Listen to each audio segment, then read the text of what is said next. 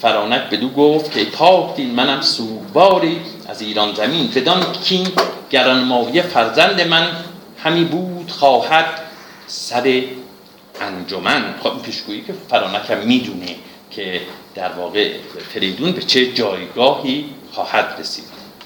بدان کین گرانمایه فرزند من همی بود خواهد سر انجمن. من بار اول کنم بعد خوندم درسته؟ بدان بدان کین. این گران ما گران مای فرزند من همی بود خواهد سر انجمن. ببرد سر و تاج زحاک را سپارد کمربند او خاک را. خب؟ ببینید اینجا راه حالا بعد هر جایی باشه من توضیح میدم. راه توی شاهنامه یه خورده در واقع معنی پیچیده می‌کنه. باید بهش خیلی توجه کنیم. معانی مختلفی داره. از راه تأکیدی هست برای راه نهادی که به اشتباه میگن راه زائد و راه زائد میگن. خب می‌رسیم باز اونم توضیح میدم. بعد حرف اضافه به معنی حرف اضافه برایه هست و بعد که بیشتر هم معمول مفعول بیواسطه دیگه نه؟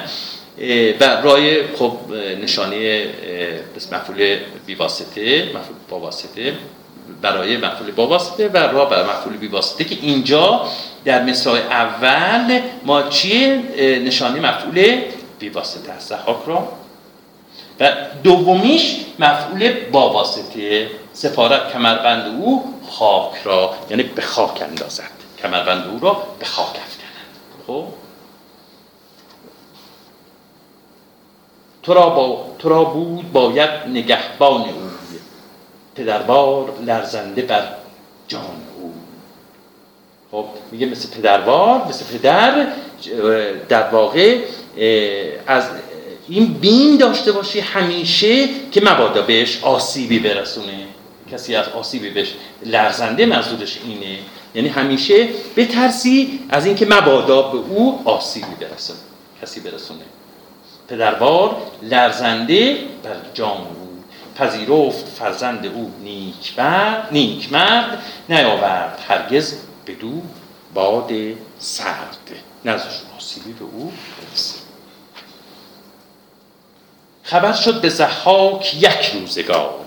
یه زمانی خبر شد به زحاک یک روزگار از آن گاو برمایه و مرزا. بالاخره جاسوسا جای اون گاو برمایون رو برمایه رو پیدا کردن و بهش خبر دادن. بیامد از آن کینه چون پیل مست. بر آن گاو برمایه را کرد پست. پس فرانک بی جهت نبود که در واقع دغدغه فرزند رو داشت و پیش بینی می‌کرد پسر رو برد و اومدن چکار کردن؟ این گاو برمایه رو کشتن. جزان هر چی دید اندرو چار پای بیفکند و زیشان به پرداخت جای. میگه غیر از گاو برمایه دیگه بقیه دیگه ایوانات هم اونجا کشت. و پرداختن به معنی تویی کردن و خالی کردن این در شاهنامه فراوانه. دوستان دقت کنن دیگه من معنی نمی کنم پرداختن. اصلا معنی اصلی پرداختن در شاهنامه به همین معنیه. یعنی تویی کردن و خالی کردن. بیفکند و زیشان از ایشان اون مغزا رو توهی کرد. این همه رو کشت. سبک سوی خان فریدون شتافته سبک یه قیدیه که در شاهنامه فراوان داریم. سریع سریع. امروزه میگیم بالفور سریع. سوی خانه خان خانه فریدون شتاف فراوان پژوهید و کس را پژوهش کرد و هم پژوهش امروزی تحقیق کرد. دید هیچ کس توی خونه نیست. به ایوان او آتش اندر فکند به پای اندر آورد کاخ بلند. چو بگذشت بر آفریدون دو هشت 16 سالش شد. معمولا در مورد سهراب دو هفت دیگه نه؟ 14 سالش بود. در حال این دیگه در زمان قدیم دو هشت و دو هفت دیگه به مردی می‌رسن. به مردی می‌رسن. چو بگذشت بر آفریدون دو هشت زلبرز کوه اندر آمد به دشت. از کوه اومد به دشت. برای مادر آمد پژوهید و گفت که بکشای بر من نهان از نهفت. ببینید اینجا دقیقا همون صحنه های داستان رستم و سهراب دوستانی که خوندن حتی بیشترتون خوندی همونجا تکرار میشه دیگه. سهراب هم همین کارو می‌کنه. یعنی میگه وقتی که رسید به دو هفت اومد و گفت من پدرم کیه؟ من از نژادم چیه؟ دقیقا همینجا این مضمون داره تکرار میشه دیگه. بگویی مرا تا که بودم پدر. کیم من؟ به تخم از کدامین گوهر مشخصه دیگه. یعنی به من بگویی. ببینید این بگویی مرا تا که بودم پدر یه بیان در واقع معدبانه یه فعل امریه دیگه. نمی‌خواد بگه به من بگو پدرم کیه. خب؟ این یه مقدار شاید به گستاخانیه. ولی این یه بیان در به اصطلاح سیغه مزاره یه بیان معدبانه برای فعل امر. برای فعل امر. بگویی مرا تا که بودم پدر؟ کیم من؟ به تخم از کدامین گوهر چه گویم کیم بر سر انجمن؟ یکی دانشی یکی یکی دانشی داستانی. بزن. داستان دانشی. ببینید داستان در شاهنامه خیلی به معنی ضرب المثل به کار رفته. داستان زدن یعنی ضرب المثل گفتن. ولی اینجا به معنی مطلق این که یه سخنی بگو. سخن, سخن گفتن. اینجا داستان یعنی حرفی بزن. خب؟ حرفی بزن. اینجا به معنی در واقع اون معنی ضرب المثل نیست. اینجا بگه حرفی بزن. حرف اونم چی؟ دانشی. یعنی حرفی که مبتنی بر دانش باشه. یعنی یه سخن قانع کننده به من بگو. یه سخن قانع کننده به من بگو. یه حرف قانع کننده به من بگو که پدر من کیه. فرانک دو گفت که نام جوی بگویم تو را هرچه گفتی بگوی. تو بشناس که از برز ایران زمین. ببینید با یه سری واژه ها به حال زبان زبان آرکاییکه دیگه. یعنی بشناس یعنی بدان. بشناس یعنی بدان. با دونه دونه با این واژه ها دیگه با آشنا بشین دیگه. جا به جا به کار میره. تو بشناس که از مرز تو بدان. بدان که از برز ایران زمین یکی مرد بود نام او آبتین. ز تخم کیان بود و بیدار بود خردمند و گرد و بیازار بود. ز تحمورت ز تحمورت گرد بودش نژاد. پس نژاد نسب آبتین که از فریدون پس به تحمورت. تحمورس می‌رسه. از پادشاهان در واقع پیشدادی که ما فکر کنم بعد از در واقع اون خطبه همه اون مرور کردیم بر اون پادشاهان. درسته؟ سیامک و جمشید و تحمولت و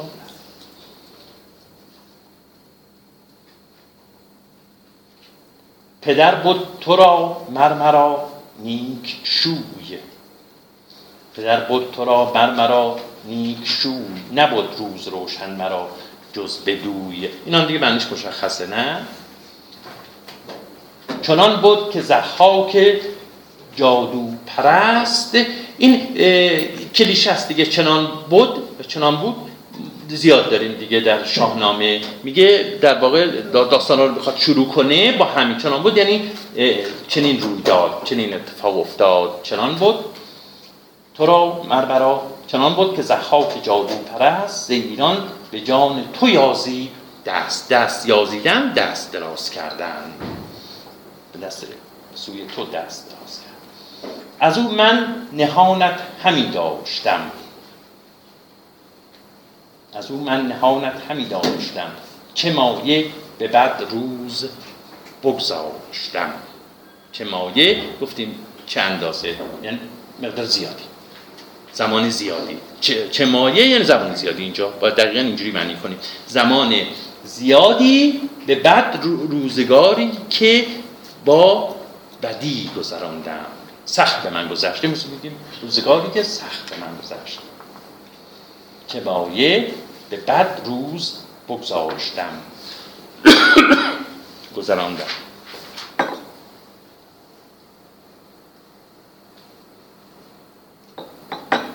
پدرت آن گرانمایه مرد جوان فدا کرد پیش تو روشن روان جانش از دستم سرانجام رفتم سوی بیشه که کس را نزان بیشه اندیشه ای.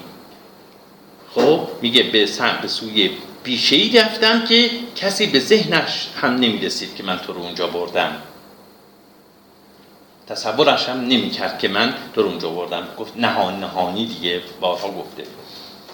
یکی گاو دیدم. حالا تمام اون داستان رو فرانک دیگه دوباره داره برای ما که خونده بودیم. ولی حالا داره برای فریدون هم میگه مجبوریم دوباره گوش بدیم. سرانجام رفتم یکی گاو دیدم چو باغ بهار. سراپای نیرنگ و رنگ و نگار. ببینید اینجا نیرنگ به معنی نقش و نگاره خب در فرنگام اومده در متونم اومده. ولی به این, این واژه یه مقدار در واقع فرنگ رو اذیت می‌کنه. می‌دونی؟ چرا؟ به خاطر اینکه این ممکنه که واقعا همون امروزه میگیم پیرنگ. میگیم پیرنگ نه پیرنگ کار یعنی اون صورت اولیه کار دیگه نه؟ یا بیرنگ یعنی اون یه نقاشی بخواد نقاشی بکشه با مداد می‌کشه. خب؟ اون میگم پیرنگ کار دیگه نه؟ تر اولیه. تر اولیه. تر اولیه. خب؟ تر اولیه. خب؟ بعد بیرنگ هم همونه. یعنی بعدش رنگ می‌زنه دیگه. خب؟ پس بیرنگ پیرنگ باز نیرنگ. خب؟ اینها یه مقداری فرنگیسا رو اذیت کرده که واقعا آیا هر سه این واژه وجود دارن؟ یعنی هم نیرنگ داریم هم بیرنگ داریم هم پیرنگ داریم. خب ولی به حال اینجا نیرنگ به معنی نقش نگاره. به معنی حقه نیست؟ اصلا نمی‌خواد. اون نیرنگ که داره این به معنی حقه. نه اون بحثی نیست. نه این معنی دیگه است. نه اون نیرنگ که چرا طلایی؟ رنگ نی من نه. خب بگذاریم. بیرنگ. نیرنگ به معنی نقش و نگار بگیریم اینجا. نگهبان او پای کرده به کش. خب ما مثل بعدشان نشسته به پیشندرون شاه فش.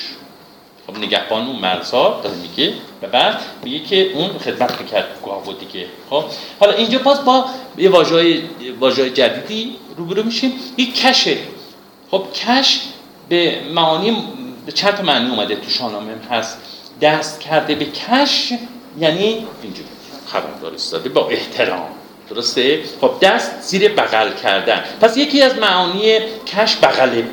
خب که ما داریم برای احترام دست کرده به کش. خب؟ کش به معنی آغوش هم هست. تو شاهنامه باز داریم. فکر کنم اینجا می‌رسیم. خب؟ به معنی آغوشه. بر آغوش. کش. گرفته. به کش در آغوش گرفته. خب؟ نه زیر بغل گرفته.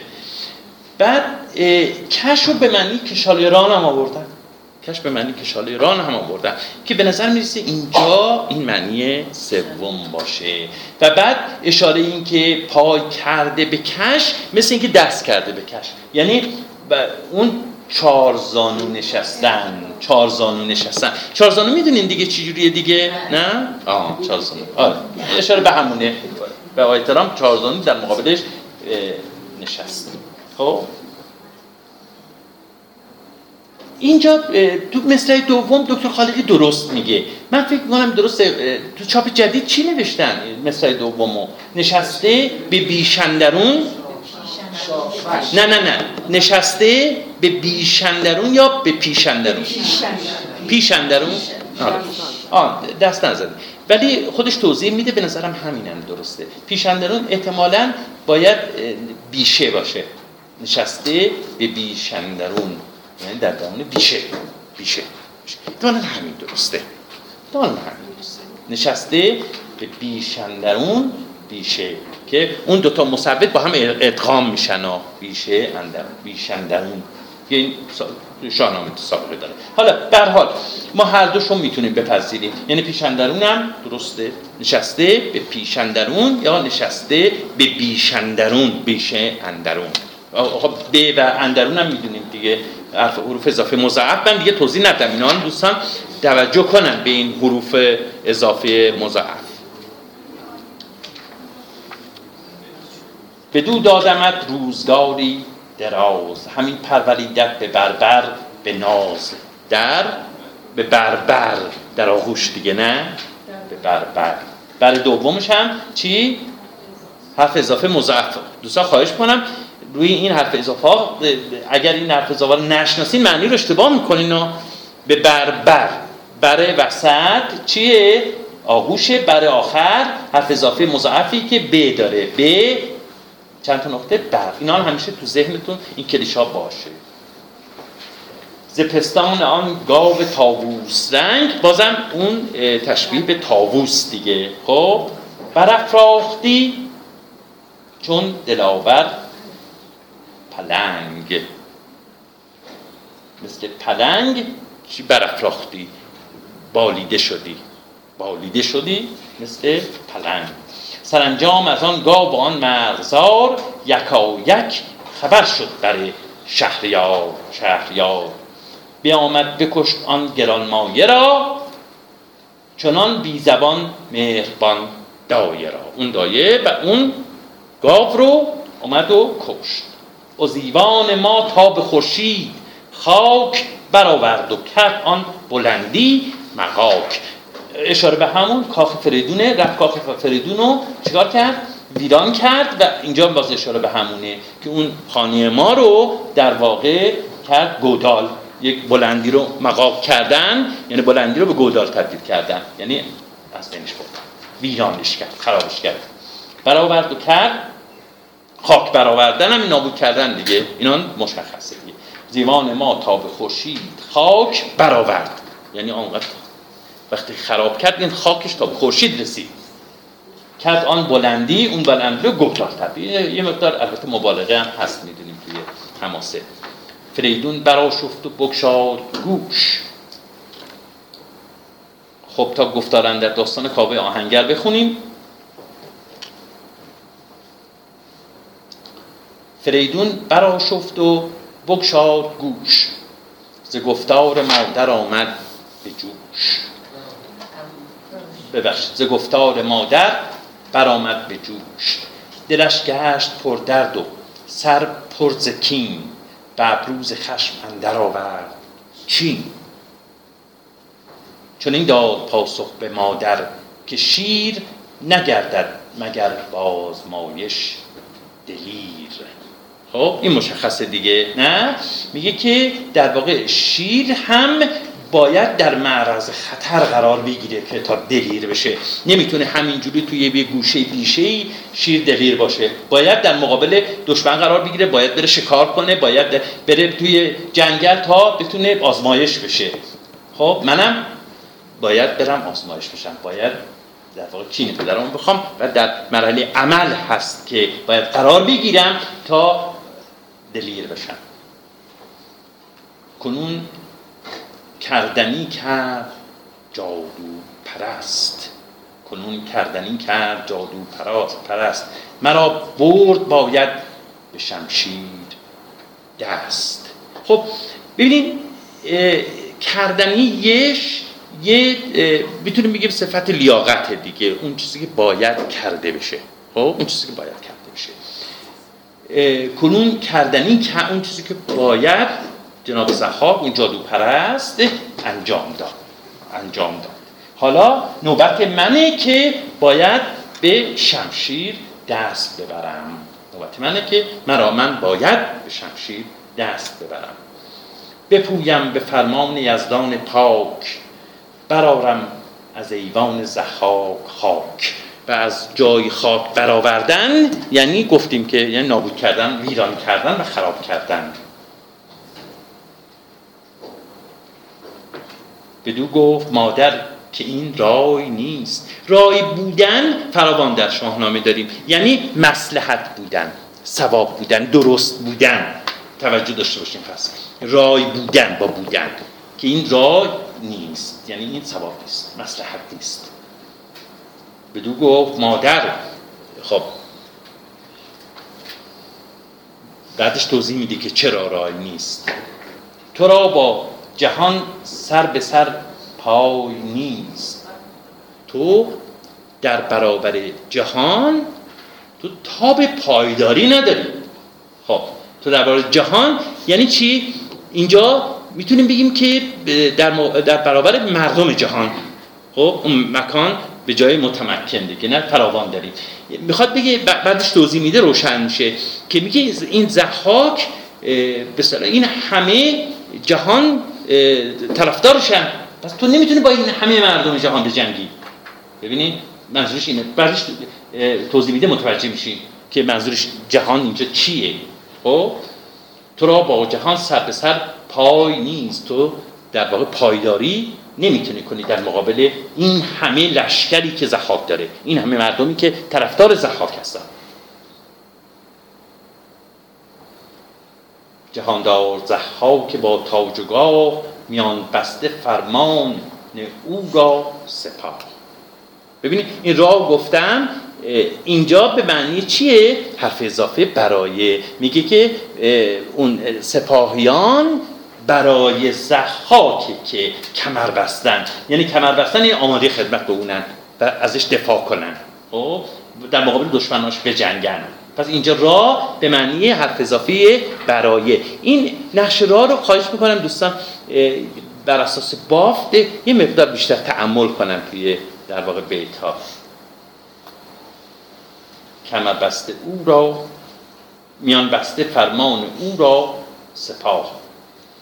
چو خواهد زهر کشوری صد هزار کمر بسته او را کند کارزار. باز او هم اینجا هم را برای درسته؟ برای او اگر بخواد خب هزاران نفر صد از هر کشوری صد هزار نفر میان و کمر بسته یعنی در اطاعت او و مسلح در اطاعت او چیکار می‌کنن؟ برای او میجنگن. پس این راه باز دوباره به همون راه قبل بیت قبلی به معنی برای او کند کارزار. جز این است آین و پیوند کین. جهان را به چشم جوانی مبین. اینم از اون بیت های تحصیل گذاره نه؟ یه جهان را به چشم جوانی مبین. تو جوانی و باید سرد و گرم بچشی تا آین در واقع جنگ و مبارزه را فرا بگیری. میگه جزین است. آین و اگر کین خواهی بخوای بکنی کین پدرت را بخواهی میگه که این راهی نیست که تو گرفتی و همینجا تصمیم بگیری. جوونی دیگه جوونی و می‌دونیم که جوان ها در واقع چه سر پرشوری دارن.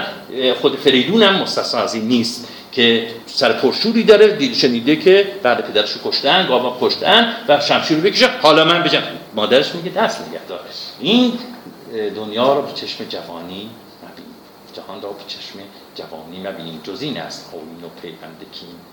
که هر کو نبید جوانی چشید خب نبید؟ شراب دیگه نه.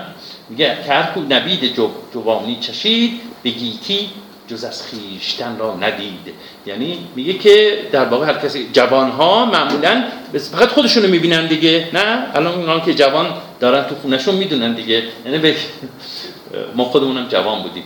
کسی دیگر نمی‌بینیم فقط محور خود ماییم ما این ما هستیم که تصمیم می‌گیریم. اینجا هم باز اشاره به همون.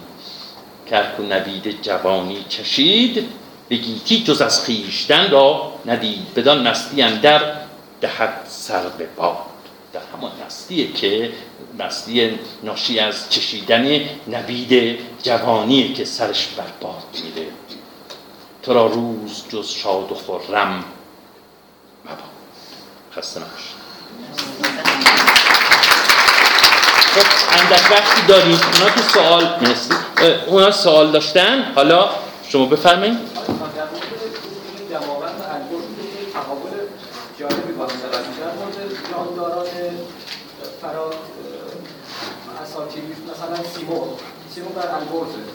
و دیو سفید در دخترش که داره توی زندگی می‌کنه در دماوند این تقابل عجیبی با هم دارن مثلا یا در تقابل انسان ها هستن که گیومرد یا کیومرد سمنوچر در دماوند ولی خسرو و البته که کیومرد در دماونده؟ در دماوند بوده چنین چیزی که گیومرد رو گفتن که در دماوند بوده آقای دکتر کی گفته؟ اسماعیل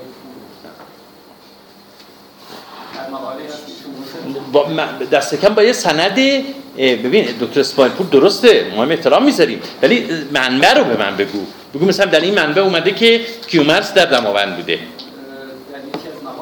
نه نه نه نه نه. من منبع کهن منظورم. در متن پهلوی اومده باشه در تا اونجا که من می‌دونم ببین دفعه بعد حتما مرجع رو به من بگو که دکتر اسماعیل از کجا گفته. می‌دونین به حال این مهمه. مرجع چیه؟ خب؟ آره جایگاه زندگان که کیخسرو از طرفی در البرز آه من اون من توضیح دادم. توضیح دادم.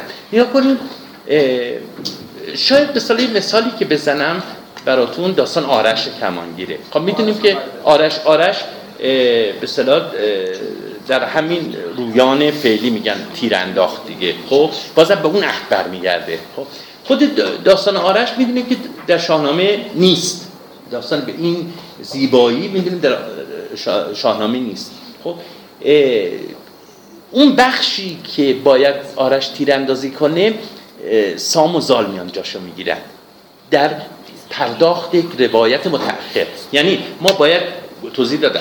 ما باید در مورد اساطیر ایران با لایه های مختلف روایی سر کار داریم که این لایه ها در زمانهای مختلف اتفاق میافته خب؟ و تصورات اون پردازندگان این داستانها رو به ما نشون میده. یعنی چی؟ یعنی اینکه اگر ما متن خدای نامه رو به عهد اشکانی یا عهد قبلترش برگردونیم تاریخ در واقعی که امروزه به دست ما رسیده از طریق شاهنامه خب؟ این پرداخت این داستانهای شاهنامه ما با لایه های مختلفی سر و کار داریم. یک لایه های لایه قدیم تر که داستان آرش باشه. در زمان منوچهر میاد تیراندازی می‌کنه. خب بعد یه لایه جدیدتر که در زمان اشکانیانه که اونجا سام و زال با رستم میان خب اینجا جای آرش رو در زمان منوچهر می‌گیرن. یعنی دیگه منوچهر اینجا تیراندازی نمی‌کنه. ایران هم کی نجات میده؟ سام و زاله خب پس این لایه های مختلف همزمان بوده. حالا باز در همین شاهنامه بخشهایی وجود داره که برمیگرده به لایه پیشین نه به لایه سکایی. خب بعد این لایه ها رو باید یه مقدار شناخت که البته کار دشواریه البته کار دشواری. در مورد همین البرز هم من توضیح دادم. ببینید این البرز خب الان طبق این داستان در هندوستانه. خب این به این معنی نیست که ما در شاهنامه جایی نداشته باشیم که البرز به همین البرز فعلی اطلاق بشه. منظورم اینه. یا دست کم اون توصیفی که در مورد زحاک می‌کنه خب فردوسی می‌کنه که در کوه دماوند به بند کشیده میشه ما دماوند دیگری جز در البرز نمی‌تونیم تصور کنیم. آیا می‌تونیم یه دماوندی در هند تصور کنیم؟ یه خورده سخته. خب برای همینیم که میگم که ما با لایه های روایی سر و کار داریم که طبعا ممکنه که در واقع تناقض داشته باشن ولی در یک متنی مثل شاهنامه ممکنه با هر دو صورتش یا حتی هر سه صورت ممکنه که ما مواجه بشیم. خب، گرشاس نیست؟ گرشاس توسی گفته؟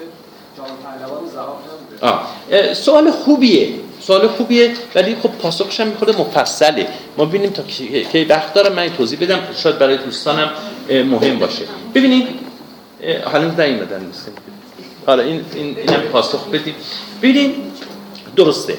یعنی ما در بیرون از شاهنامه یعنی قبل از اینکه در واقع این بهتر بگیم تحلیل فعلی شاهنامه که امروزه به دست ما رسیده در قالب شاهنامه.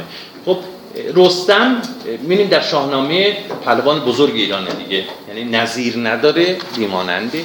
ولی بیرون از این تحلیل از شاهنامه اه، در قدیمتر یعنی در زمانهای قدیمتر بزرگترین پهلوان ایران کرساسبه است یا همون گرشاست گرشاست که ایشون نام بردن. خب در اوستا میاد که بسیاری از در واقع دیوان رو می‌کشه.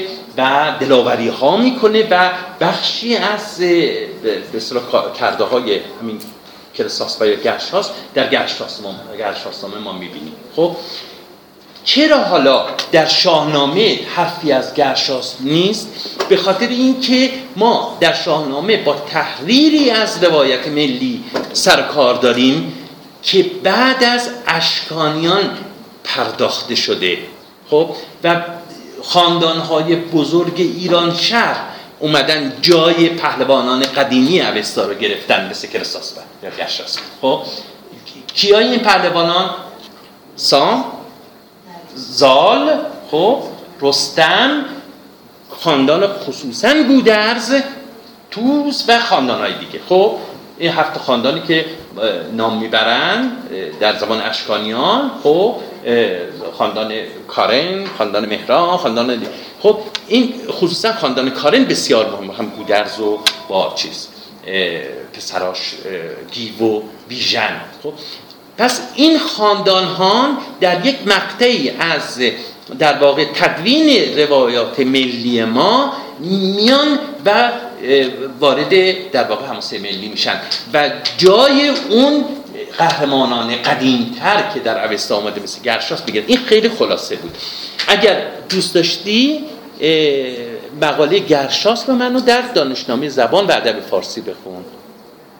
توی وبلاگم اینا هم هست. اونجا مفصل در واقع از عهد هند و ایرانی گرفتم بحث کردم. تا گرشاسنامه اونجا کاملا با این الان خیلی خلاصه گفتم چون وقت نیست. مقدس گوسفند باشه نظر گوسفند باشه که مثلا چون اسمش گوسفند مقدس باشه در ایران. نه نه نه. گوسفند مقدسه. نه نه گاو و من بر گفتم که ببینید گاو برگ برگردوندن به اصل آریاییان. آریاییان اولیه. ویکندر کتابی داره مفصل. راجع به همین نقش گاو در بین آریاییان اولیه مفصل توضیح داده. ببینید من منظورم آریاییان اولیه است. یعنی خصوصا اون در واقع زمانی که هندیا و ایرانیا با هم در یک جا در واقع زندگی می‌کردن و اسطوره خودشونو داشتن و اسطوره مشترک خودشون داشتن. طبیعیه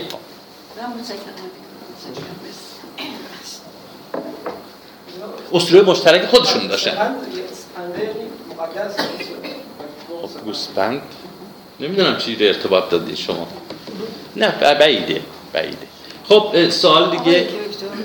البرزی که در هند یعنی واقعا هست؟ یعنی نه نه با امروز قابل تطبیق نیست. واقعا نمی‌تونیم تطبیق دیم. یه کوه اساتیریه دیگه. کوه اساتیریه واقعا. این نبوده که هر کوه بلندی رو البرز می‌گفت نه نه این واقعا تصریح داره می‌کنه میگه هنده ببین این داره میگه هنده. البرز یه جای دیگه هم گفتن. حالا فقط هم این دو جا نیست جای دیگه هم هست. رانش زمین که گفتی با در عربی هم داریم. تو عربی دو تا ساکن که می‌گیرن یه کسره می‌گیره. کسره مثل طلعت طلعت الشمس میشه طلعت الشمس آه ببینید این اون زبان زبان در واقع به اصطلاح آره دیگه اون شاخص زبان اصلا هم خانواده ای نیستن خب؟ اون زبان سامی و آریا- آرامی و اینها نه. و این منظورم زبان فارسی زبان زبان در واقع این طرف هند اروپاییه خب اینا به خانواده زبانی پس با عربی نباید مقایسه اصلا کرد خب؟ اگر ما من مقایسه کردم با زبان پهلوی و اوستایی مقایسه کردم. خب توی زبان اوستایی ما سه تا سامت هم اونان که اوستا خوندن می‌دونن. سه تا سامت هم پشت سرم تلفظ می‌کردن. یعنی در نیاکان ما خیلی عادی بود براشون. سه تا سامت هم تلفظ می‌کردن. خب تو زبان پهلوی دو تا سامت که اصلا خرفستر یا خیلی راحت تلفظ می‌کردن. سه تا سامت پشت سر ولی من مقایسه کردم زبان فارسی رو با زبان پهلوی. خب من گفتم این خوشای سامت آغازی خب دو تا سامت که پشت سرم تلفظ میشه این میشکنه. این میگن در واقع شکستن خوشای سامت خب این مربوط زبان فارسیه. تو پهلوی هم بوده. خب الان امروزه ما نمی‌دونیم تو شاهنامه نخست تلفظ میشه نخست به خاطر همینه. همون خوشه سامت ما نمی‌دونیم الان واقعا که نخسته یا نخسته. خب دکتر، این حروفی که عربی هست که بعد از اومدن اسلام تو زبانهای ما. تحمورس مثلا اسم قدیمی کهن درسته؟ بعد این تاب هست چطور توی آه این هم این هم یه سوالیه که مفصله. ببینین من توصیه می‌کنم اصلا راجع به حرف در واقع باج ت همون تحمورس و تحموره تحمورس و تحمورت. خب چرا؟ کدوماش درست تره؟ نه اصلا تای اولش آه تای معرب آه بله بله. اینا میگه معربه دیگه. اینا معربه. مثل توس همینجور همین. آره میگم آره. یه حروف بچه تا از قدیم بوده در نه نه نه. این بعد از اسلام. این بعد از بعد